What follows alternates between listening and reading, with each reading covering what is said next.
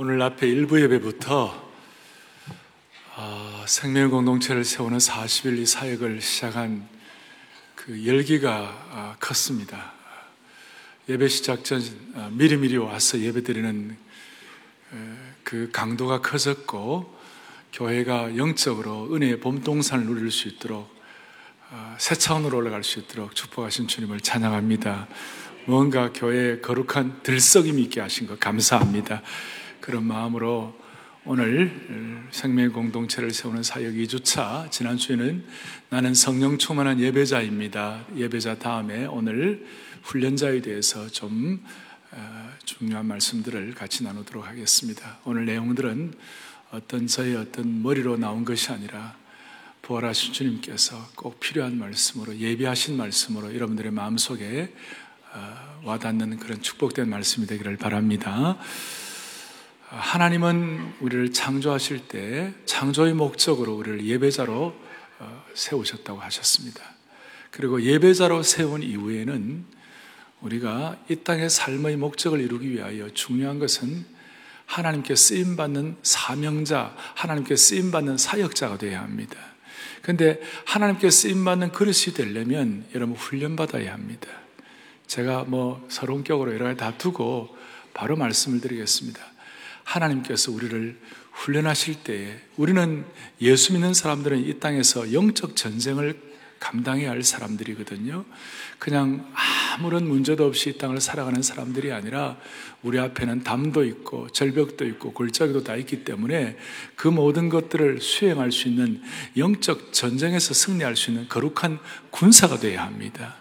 그 군사가 되려면 어, 훈련이 되어야 합니다. 그리고 훈련됐다는 말은 준비되었다 그런 뜻이에요.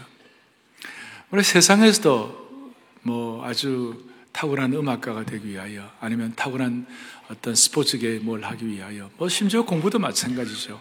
훈련되고 준비되지 않으면 쓸모가 없잖아요. 그런 차원에서 오늘 하나님께서 세상적인 그런 차원의 훈련 정도가 아니라 하나님이 쓰시는 그 진짜 주님이 원하시는 그 훈련에 눈이 열리는 그런 시간이 되기를 바라는 것이에요. 그러니까 훈련되어야 쓰임 받는다. 훈련은 준비된 것을 말한다. 창세기 14장에 보면 하루는 아브라함이 자기 친척 롯이 북부 동맹군 5개국에 포로로 잡혀갔다. 그런 얘기를 듣고 창세기 14장 14절에 집에서 기르고 준비되고 훈련된 자 318명을 데리고 가서 전쟁에 승리를 했습니다. 다시요. 준비되고 훈련된 자 군사들을 데리고 가서 승리를 했습니다. 오합지졸이 아니었습니다. 아주 잘 준비된 사람이었다고 말할 수 있습니다. 그래서 쫓아가서 위기에 처한 친척 롯을 구한 것입니다. 영적 전쟁을 위하여 반드시 훈련받는 것은 필수 과목입니다. 착하고 성실한 종으로 칭찬받기 위하여 훈련되는 것은 너무 중요한 것입니다. 저는 진짜 영적 성장이 뭔가, 영적으로 잘 성숙했다는 것은 무엇인가? 그것은 두 가지가 꼭 필요하다. 하나는 은혜 받는데 선수가 되어야 한다. 아멘. 은혜에 관한 센스가 뛰어나야 한다. 은혜 받는 데는 영원한 채무자로서 우리는 영원히 은혜 받는데 앞장서서 프론트라인에 서서 은혜를 받아야 한다. 그 은혜에 관한 수혜자가 되어야 한다. 그 말씀을 드리고 동시에 아무리 우리가 많은 은혜를 받아도 은혜 받은 것으로 끝나면 안 되고 그 은혜를 남들과 함께 나누어 주고 그 은혜를 통하여 남들을 말씀과 봉사로 섬기는 은혜의 수혜자가 될 뿐만 아니라 은혜의 시혜자가 되어야 한다. 말이 좀 어려운데요. 보여주세요. 은혜의 뭐예요? 수혜자는 은혜의 뭐예요? 시혜자가 되어야 한다. 책에도 나온 것도 아니고 지난 제자훈련 사역 제가 학생 시절부터 훈련받고 오늘까지 거의 한 40년을 이 훈련 사역을 해오면서 영적 성장이라는 것은 이 두 가지가 아름답고 절묘하게 균형을 이루어야 한다. 은혜의 수혜자로서 하나는 은혜의 시혜자로서. 그래서 오늘 이 예배에 참석하신 모든 성도들은 은혜의 탁월한 수혜자가 될 뿐만 아니라 받은 수혜자의 은혜를 다른 사람들과 함께 섬기고 나는 은혜의 시혜자가 되기를 간절히 바랍니다. 그리고 저는 훈련에 관해서 또 이런 생각을 갖고 있어요. 적당히 신앙생활 10년 한 사람보다도 제대로 훈련받은 1년 동안 훈련받은 사람이 더 성숙할 수가 있다. 여러분 동의하세요? 다시 한번 적당히 신앙생활 10년 한 사람보다도 제대로 1년 훈련한 사람이 더 성숙할 수가 있다. 그, 그 훈련의 파워, 훈련의 능력이죠. 그리고 훈련받을 때 저희가 그런 초창기 때 개척하고 초창기 때 훈련하면서 그런 말씀을 많이 했어요. 뭐라고 했냐면 훈련은 반드시 인격의 변화를 가져야 한다. 그냥 훈련의 과정을 거치는 것으로 끝이 아니다. 그 인격의 변화는 요강 단지 같이 냄새나는 인격이 하나님 나라의 향기 있는 금그릇이 되게 하여 주시옵소서. 이런 얘기 안 들어보셨죠? 그러니까 실제라는 것이에요. 하나의 어떤 이론이 아니라는 것이에요. 냄새나는 인격, 남들에게 상처 주는 인격들이 하나님 나라의 훈련을 통하여 하나님 나라의 향기나는 하나님께 쓰임받는 그릇 되게 하여 주시옵소서. 자, 은혜의 수혜자일 뿐만 아니라 은혜의 뭐가 돼야 한다고요? 시혜자가 돼야 한다. 그래서 훈련이라는 것, 성숙이라는 것은 꼭 두 가지가 같이 가는 것이다. 그리고 우리가 10년 적당히 신앙생활 한 것보다도 1년 제대로 집중해서 훈련한 것이 더 성숙할 수가 있다. 그리고 훈련은 인격적인 변화를 반드시 담보한다. 자, 이걸 위하여 첫 번째 생각할 것, 훈련을 위하여 꼭 우리에게 필요한 의식이 있어야 돼요. 뭔가 우리가 어, 과목을 가지고 공부를 할 때에 그 과목을 위하여 소위 예비 과목 미리 좀 준비해야 할 것이 있어요. 그러니까 선행 학습이라 할까. 영어는 prerequisite이 있어요. 우리가 하나님 나라의 훈련을 위하여 꼭 해야 할 선행적으로 우리가 마음속에 의식적으로 다 갖춰야 되고 무장해야 할 것이다. 그것이 뭐냐면 신앙생활은 패배주의가 아니라 훈련과 하나님 나라의 성령의 기름 부으심을 통하여 신앙생활은 패배주의가 아니라 영적인 쾌거를 경험하는 것이다. 예. 너무 중요한 얘기예요. 우리 신앙생활 훈련의 선수 과목, 예비 과정, 예비 훈련, 꼭 필요한 우리가 해야 할 것이 뭘까? 그것은 신앙의 패배주의가 아니라 영적인 쾌거를 경험하는 것이다. 그 이유는 우리가 믿는 하나님은 죽은 하나님이 아니라 살아계신 하나님이시기 때문에 그렇다. 그 신앙생활은 무승부가 아니라는 거예요.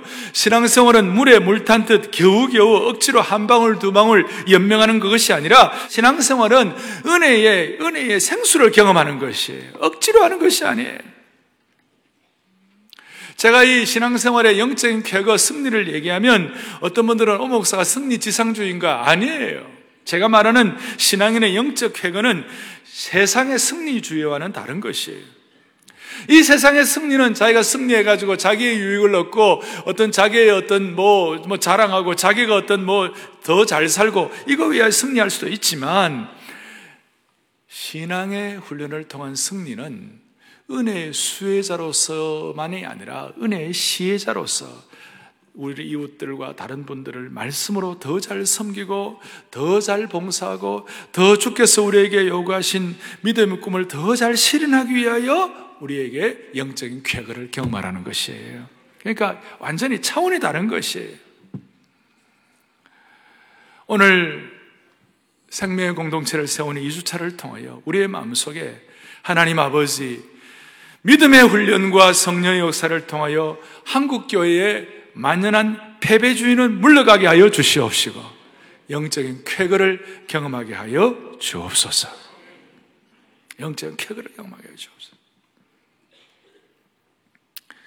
우리 교회 젊은이들 용어로 말하면 오늘 이 훈련을 통하여 loser 의식을 극복하게 하여 주십시오.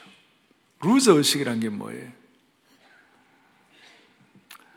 우리는 이 패배를, 패배주의를 표현하는 젊은이들의 용어 가운데 loser 의식이라고 있어요. 이것이 사회 전반에 부정적으로 퍼져 있어요.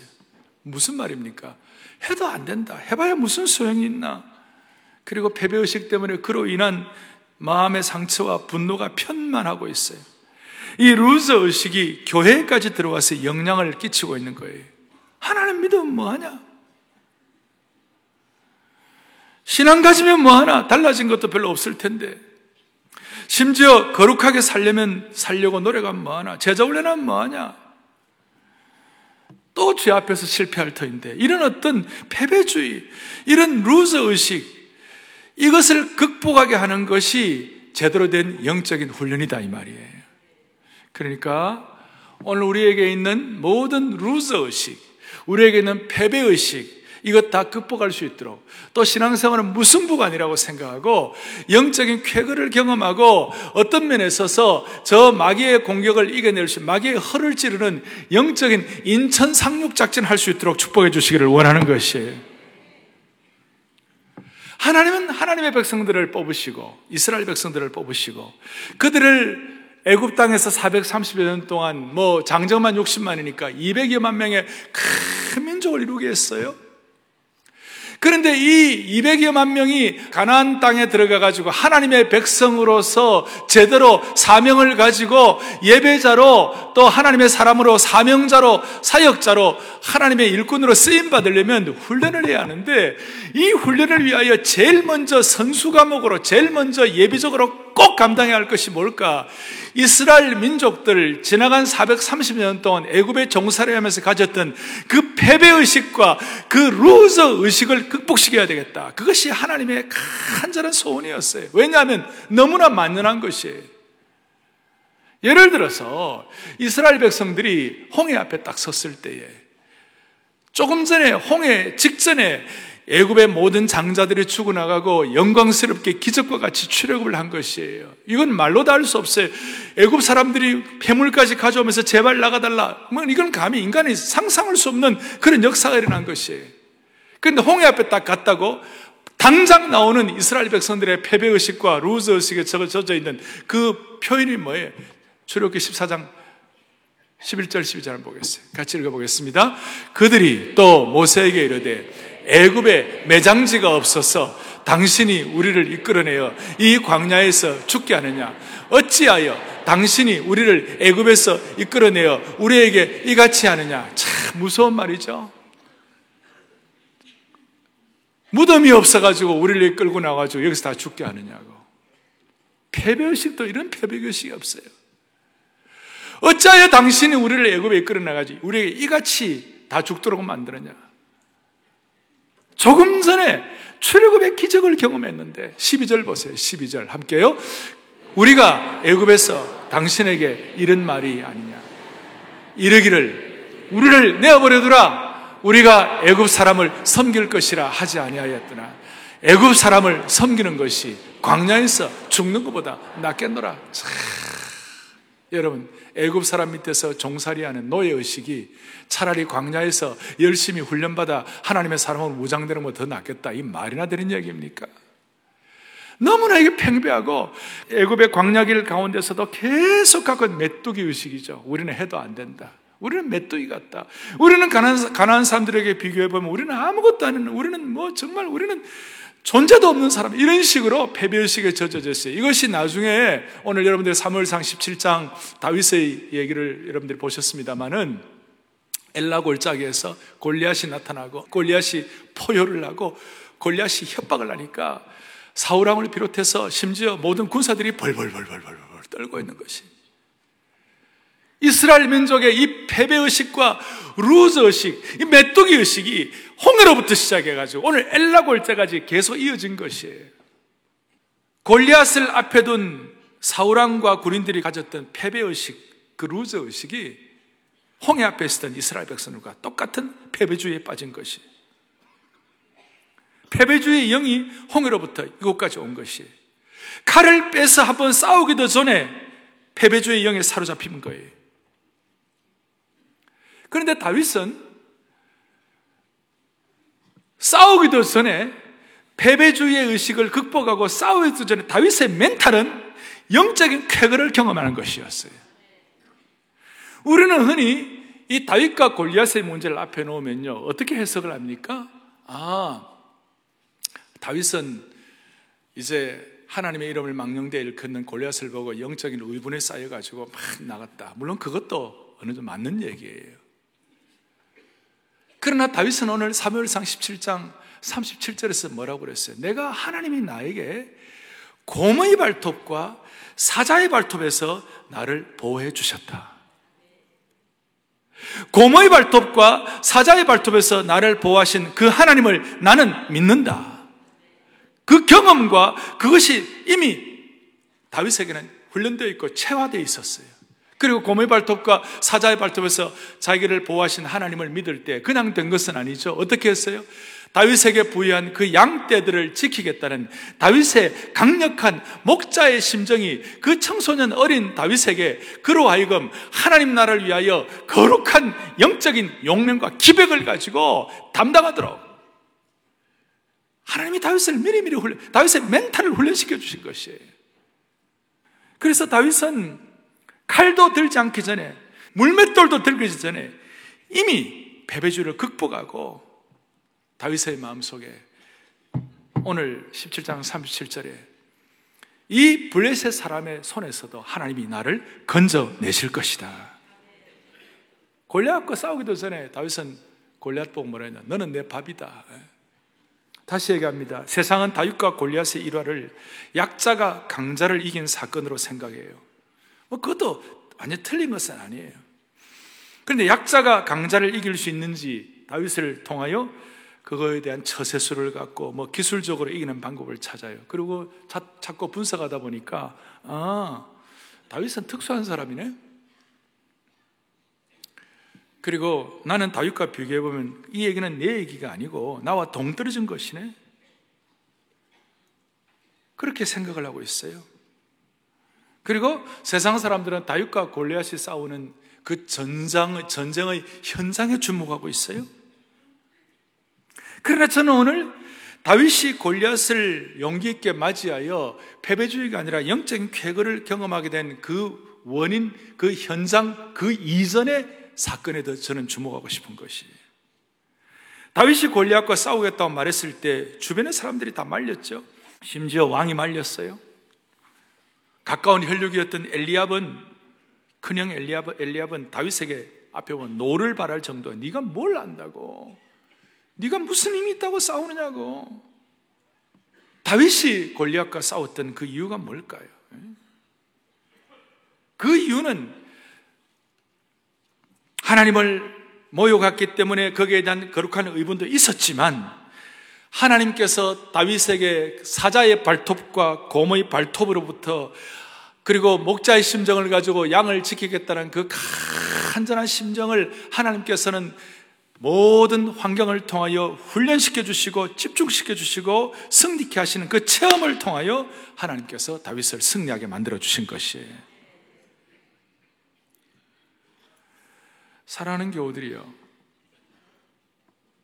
오늘 이 제2주 훈련자 이 주의를 앞에 놓고 우리가 훈련받는다. 또 다윗이 골리앗을 이겼다는 이런 내용들을 제가 여러분 설명할 때에 다윗과 나는 다르지. 골리앗과 앞에서 어, 나는 다르지. 그리고 세상 사람들은 또 우리 주위에 있는 많은 사람들은 또 우리의 심령 가운데 어떤 일부분은 골리앗이 얼마나 힘이 있는가, 골리앗의 능력은 얼마나 대단한가, 골리앗을 주목하고 현장 분석하고 그리고 거기에 대해서 뭐 집중하고 연구하고 그렇게 할 수도 있겠죠. 그래서 많은 사람들이 나하고 다윗은 상관이 없고 나는 능력이 없다고 생각하는 것이에요. 그런데 우리가 오늘 기억할 것은 우리가 만약에 다윗처럼 사자의 발톱과 곰의 발톱에서 건진받은 경험을 하고 우리가 한 양을 위하여 하나님 앞에서 목자의 심정을 가지고 그 양을 지키기 위하여 승리한 경험들을 믿음의 훈련을 우리가 제대로 하기만 할 수 있다면 우리는 오늘 하나님 나라의 귀한 사역자로 쓰임 받을 수 있도록 하나님이 우리를 모장시켜 주시리라고 믿는 것이에요.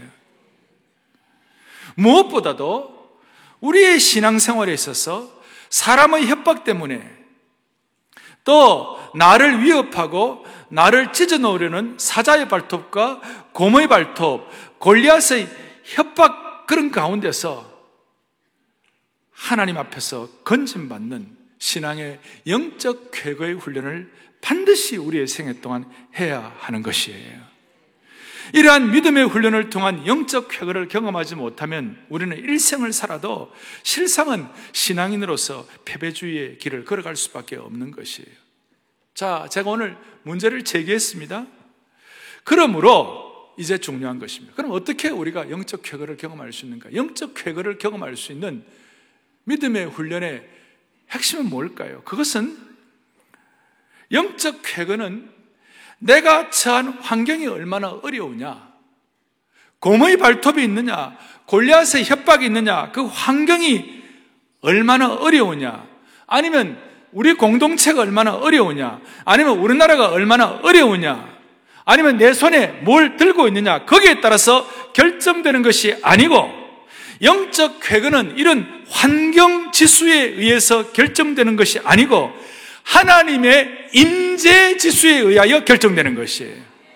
용어를 제가 오늘 훈련 때문에 이 용어를 책복한 것도 아니고 지난 40년 동안 정리해서 말씀을 드리는 것이에요. 다시 한번 우리의 신앙의 영적 쾌거는 환경 지수에 의하여 결정되는 것이 아니라 뭐에서 결정된다고요? 하나님의 임재 지수에서 결정된다. 훈련을 해보면 이것은 너무나 자명한 것이에요. 요한일서 4장 4절을 보겠어요. 요한일서 4장 4절에 함께 보죠.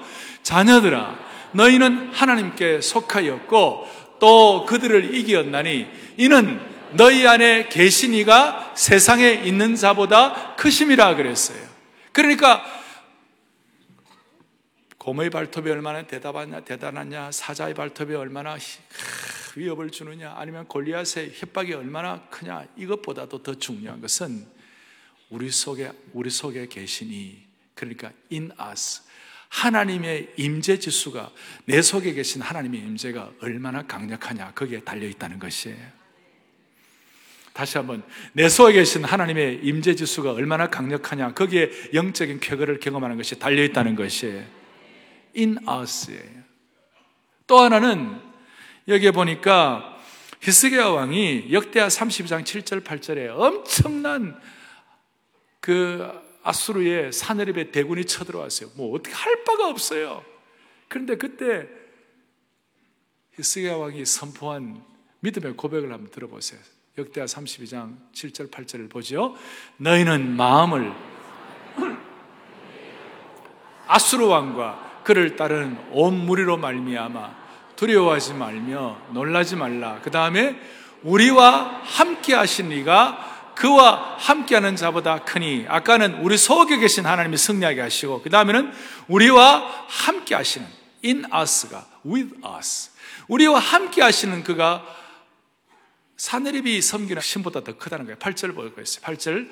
그와 함께하는 자는 육신의 팔이요. 우상이란 말이에요. 그 다음에 우리와 함께 하시는 우리 하나님 여호와시라. 그 다음 반드시 우리를 도우시고 우리를 대신하여 싸우시리라 하며 백성이 유다 왕 히스기야의 말로 말미암아 아멘.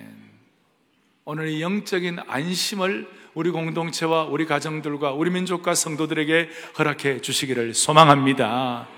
우리와 함께 하시는 임재 지수. 우리 속에 계시는 하나님의 임재 지수. 살아계신 하나님을 우리가 어떻게 그 하나님의 함께 하시는 임재 지수가 어느 정도냐에 따라서 영적 쾌거의 수준이 결정된다는 것이 하나님의 임재 지수에 의해 결정된다는 것이. 우리는 자주 자주 하나님의 임재를 잊어버리는 망각에 참 익숙한 사람들이 이스라엘 백성들도요 하나님의 은혜는 자주자주 좋은 거는 기억해야 되는데 나쁜 것은 기억하고 좋은 것은 기억하지 못해요 이 영적 침해 영상이 상당한 수준이었어요. 뭐 대단했어요. 자꾸 잊어버렸어요. 그래서 성경은 자주자주 하나님의 은혜를 기억하라 임재 하나님의 임재를 기억하라. 사랑하는 교우들이여 2주차 우리가 기억할 것.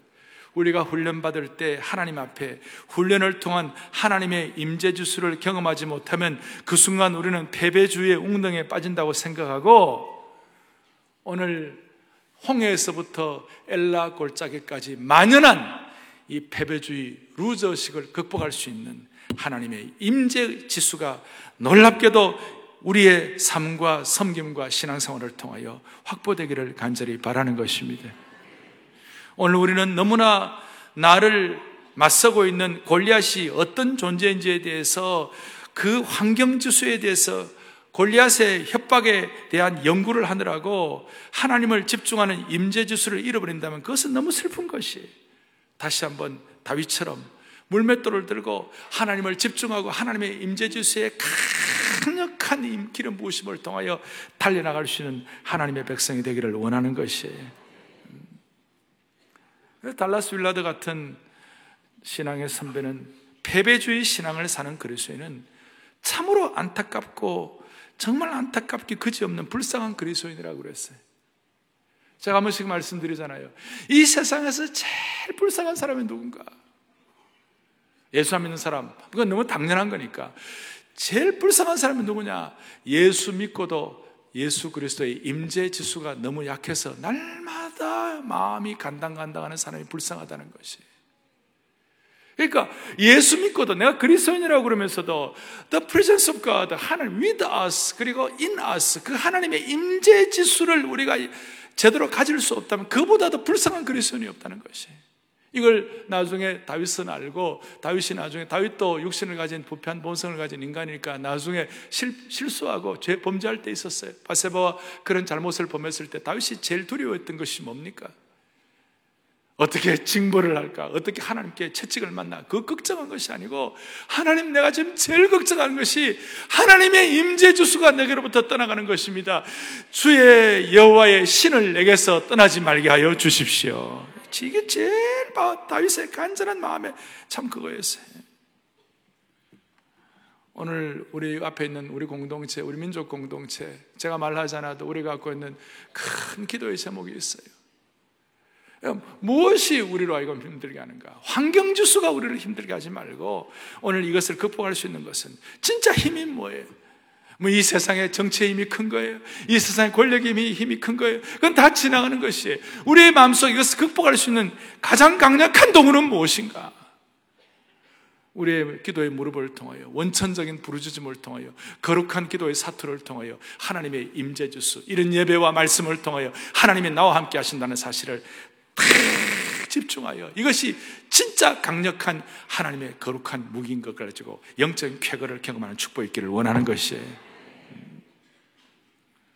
그래서 여러분 무슨 일을 하든지 앞에 큰 문제를 앞에 놓고 이거 어떻게 해야 되나 고민이 될 때 먼저 마음에 소원하고 우리가 계획해야 할 것은 아 찬송을 하나 하더라도 말씀 하나를 보더라도 그리고 나는 사랑의 교회입니다. 이 책 가지고 보더라도 어떻게 하면 이 하나님의 내 임재 주수를 높일까?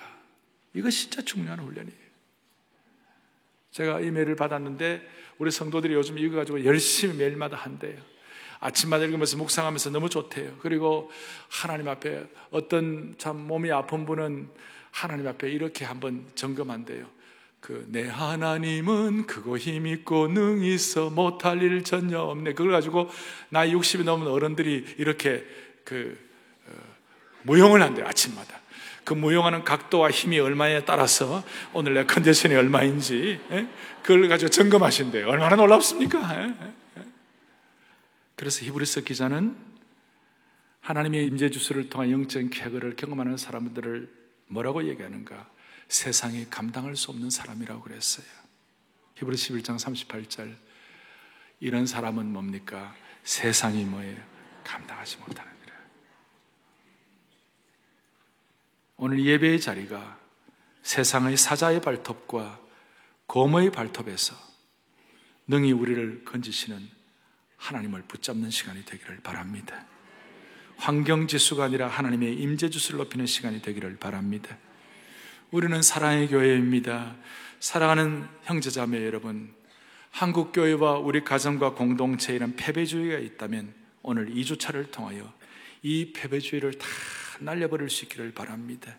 진정한 신앙은 환경과 우리 자신의 모습에 집중하는 것이 아니라 하나님의 임재 지수를 기대하며 하나님을 주목하는 주목 지수를 높이고 주님의 임재를 확인할 때 영적인 쾌거를 경험할 수가 있을 것입니다. 우리가 찬양을 하는 가운데 예수 산을 옮기시는 주. 예수 산을 옮기시는 주. 주님은 산을 옮기시는 주님이시다 이거예요. 그럴 때 우리의 패배주의 산을 영적인 쾌거를 경험하는 산으로 옮겨주시지 않겠어요? 우리의 마음을 옮겨주지 않겠어요? 그러니까 우리가 훈련이 뭐냐고요, 훈련이. 환경 지수를 극복하는 하나님의 임재 지수를 높이는 것이 훈련인 줄로 믿습니다. 이걸 위하여 오늘 간략하게 신약의 본문을 가지고 세 가지만 적용하도록 하겠습니다. 마가복음 1장 9절로 11절은 예수님이 세례 받으신 내용입니다. 그것이 예수님께서 공생애를 시작하기 전에 딱 준비된 상황이었어요. 첫 번째로는 구절에 보니까 이렇게 나와 있습니다. 그때 예수께서 갈릴리 나사로부터 와서 요한에게 세례를 받았다 그랬어요. 여기 요한의 세례라는 말이 중요해요. 마가복음 1장 앞에 4절에 보면 요한의 세례는 회개의 세례로 나왔어요. 요한의 세례는 회개의 세례. 그런데 예수님은 회개의 세례를 받을 필요가 없는 분이셨어요. 그런데 왜 예수님께서 회개의 세례를 받으셨나요?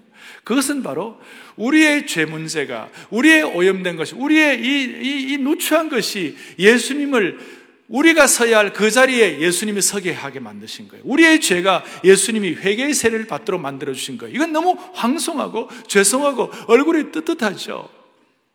그러니까 이거 참 깊은 복음의 신비예요.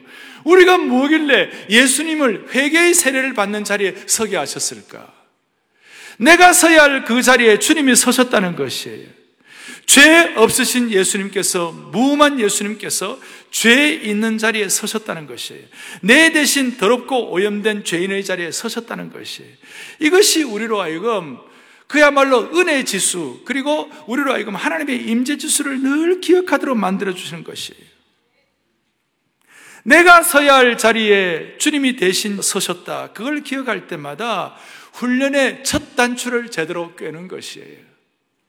사랑하는 교우들이요. 사랑의 교회는 제자 훈련의 정신으로 세워진 교회예요. 제자 훈련을 위하여 우리 교회는 이렇게 제자 훈련 지난 38년을 하다 보니까 우리 나름대로 교회 나름대로 하나의 어떤 보이지 불문율이 있어요. 교회 모든 직분을 받을 때는 제자 훈련과 사역 훈련을 거치는 것이 좋다. 그리고 그 제자 훈련 사역을 우리가 권면하고 또 하다 보니까 그렇게 훈련 받은 분을 우리 교회에 좋은 이렇게 지도자로 세우고 그렇게 하는 일이 있었어요. 뭐 그건 귀한 일이에요. 그렇지만 이것이 10년, 20년, 30년 되어가는 동안 우리도 모르게 매너리즘에 빠지기 시작했어요. 그 매너리즘에 빠진 것이 뭐냐면, 아, 교회의 나름대로 역할을 하려면 이 훈련 과정을 거쳐야 되구나. 나쁜 건 아니지만 그것이 잘못된 훈련의 첫 단추가 되는 것이에요. 우리가 훈련의 첫 단추는 뭐냐면 하나님의 임재 지수와 하나님의 은혜 지수에 다시 마음이 열려서 내가 서야 할 죄인의 자리에 주님이 서 주셔서 주님이 요한의 회개의 세례를 받으신 것이 너무 감사함으로 말미암아 하나님 아버지 나같이 부족한 자가 이 하나님의 은혜에 감격하여 훈련받기를 원합니다 이것이 그 훈련의 첫 단추가 제대로 되는 것이죠. 그런데 훈련의 첫 단추가 잘못 끼어지면 오염이 되는 것입니다.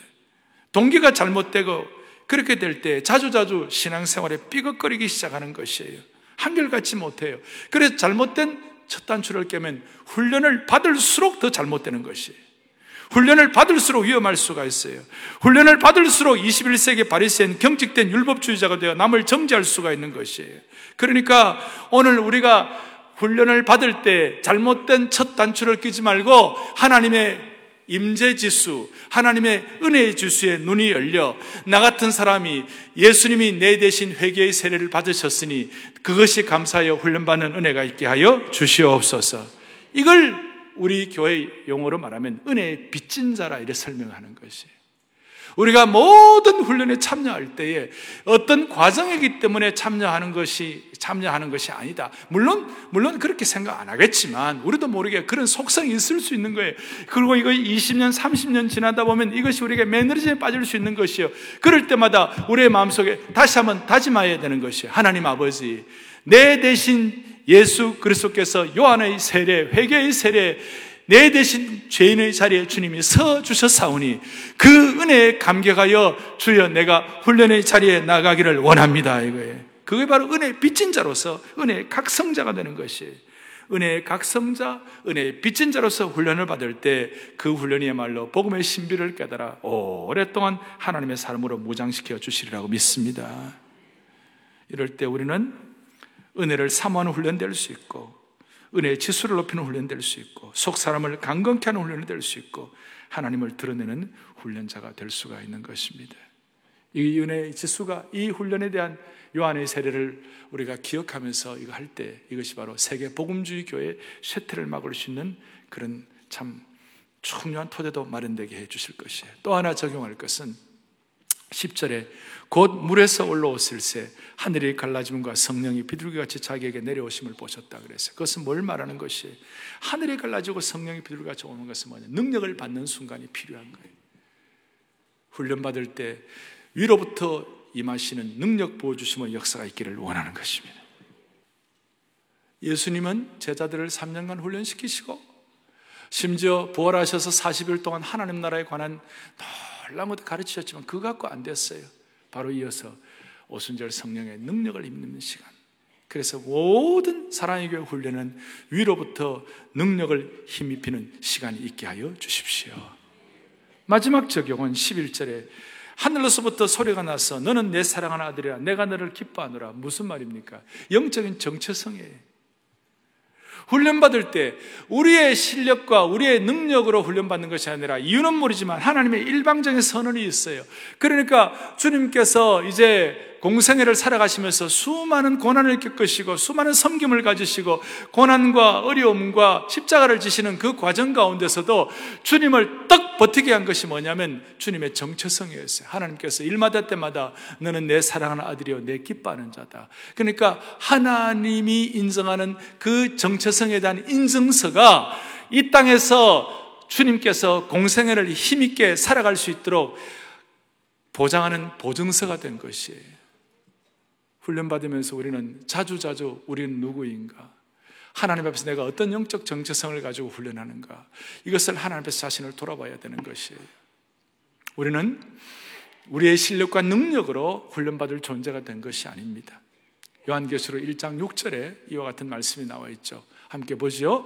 우리를 나라와 제사장으로 삼으신 그에게 영광과 능력이 세세 무궁토록 있을지어다. 아멘. 우리가 실력이 있어서 제사장이 된 게 아니에요. 우리가 실력에서 제사장 쟁취한 것이 아니에요. 오늘도 이 예배에 복음의 신비를 깨닫는다면 우리가 실력이 있어서 이 자리에 나온 것이 아니에요. 하나님께서 불러주셔서 이 자리에 온 것이에요. 겉으로 오면 내 힘으로 온 것 같고 한 것 같지만 하나님께서 예배자로 삼아주신 그 은혜를 찬양하는 것이에요. 늘 우리의 정체성이에요. 우리가 예수 그리스도의 제자로 훈련받지만 늘 마음속에 나를 제자로 훈련시켜 주신 주님을 찬양합니다. 그리고 주님 앞에서 내가 제사장으로 삼아 주신 그 은혜가 날마다 감사함으로 말미암아 제사장 인증서가 훈련을 잘 감당할 수 있는 보증서가 될 수 있도록 우리 모두를 붙잡아 주시기를 바랍니다. 영적 정체성과 하나님의 부르심과 훈련은 톱니바퀴처럼 긴밀하게 연결되어 있는 것입니다. 오늘 이런 마음으로 사랑의 교회가 2주차 나는 은혜 빚진 훈련자입니다. 하는 그 마음을 가지고 우리 환경 지수에 의하여 굴하지 아니하고 예수 그리스도의 임재 지수의 눈이 밝음으로 말미암아 우리 앞에 닥친 수많은 담들을 뛰어넘고 흑암을 밝힐 수 있는 하나님의 신실한 남녀 종들 되기를 바랍니다. 오늘 주의 임재 앞에 잠잠해 오늘 임재 한번 생각하며 우리 사역 초창기 때 우리가 귀하게 찬양했는데 찬양대와 우리가 여러분들 모르시는 분들은 이 가사 자체가 너무 귀하니까 주의 임재 앞에 잠잠. 혹시 기쁨으로 찬양 갖고 계시는 분들은 기찬집 439장이에요. 439장을 같이 찬양하고 우리 기도하겠습니다. 주의 임재 앞에 잠잠해. 주의 임재 앞에 잠잠해. 주여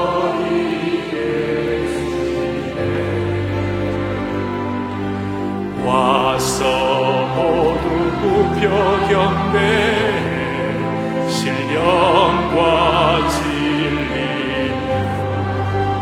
순결하신 주님. 순결하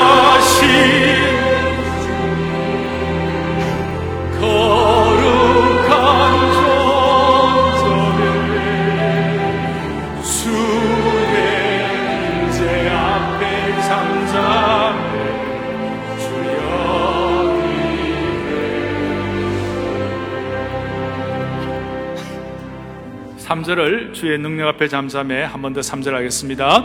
주의 능력 앞에 잠잠해 주 역사하시네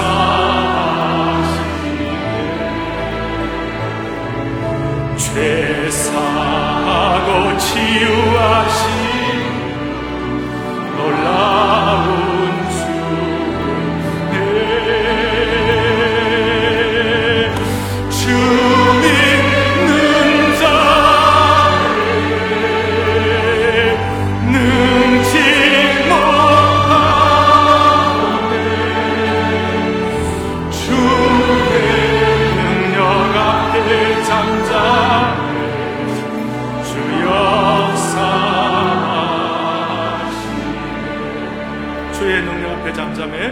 주의 능력 앞에 잠잠 주 역사하시네. 다시 한번 주의 임재 앞에 잠잠해 주의 임재 앞에 잠잠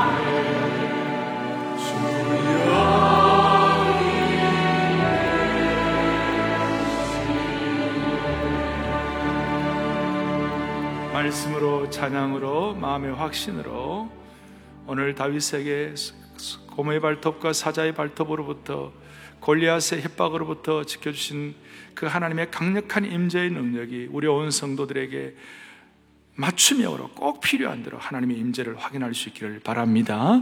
이것이 우리 하여금 영적 쾌거를 경험할 수 있도록 길을 열어 주실 것입니다. 살아계신 하나님 아버지 감사합니다. 오늘 이 말씀 믿고 구하면 받은 줄로 확신하게 하여 주시옵소서. 그리고 하나님의 임재를 통하여 어떤 환경적인 민족적인 공동체적인 개인적인 환경적인 모든 골리앗의 협박을 이겨내게 하여 주시옵소서. 예수 그리스도를 받들어 간절히 기도 올리옵나이다. 아멘.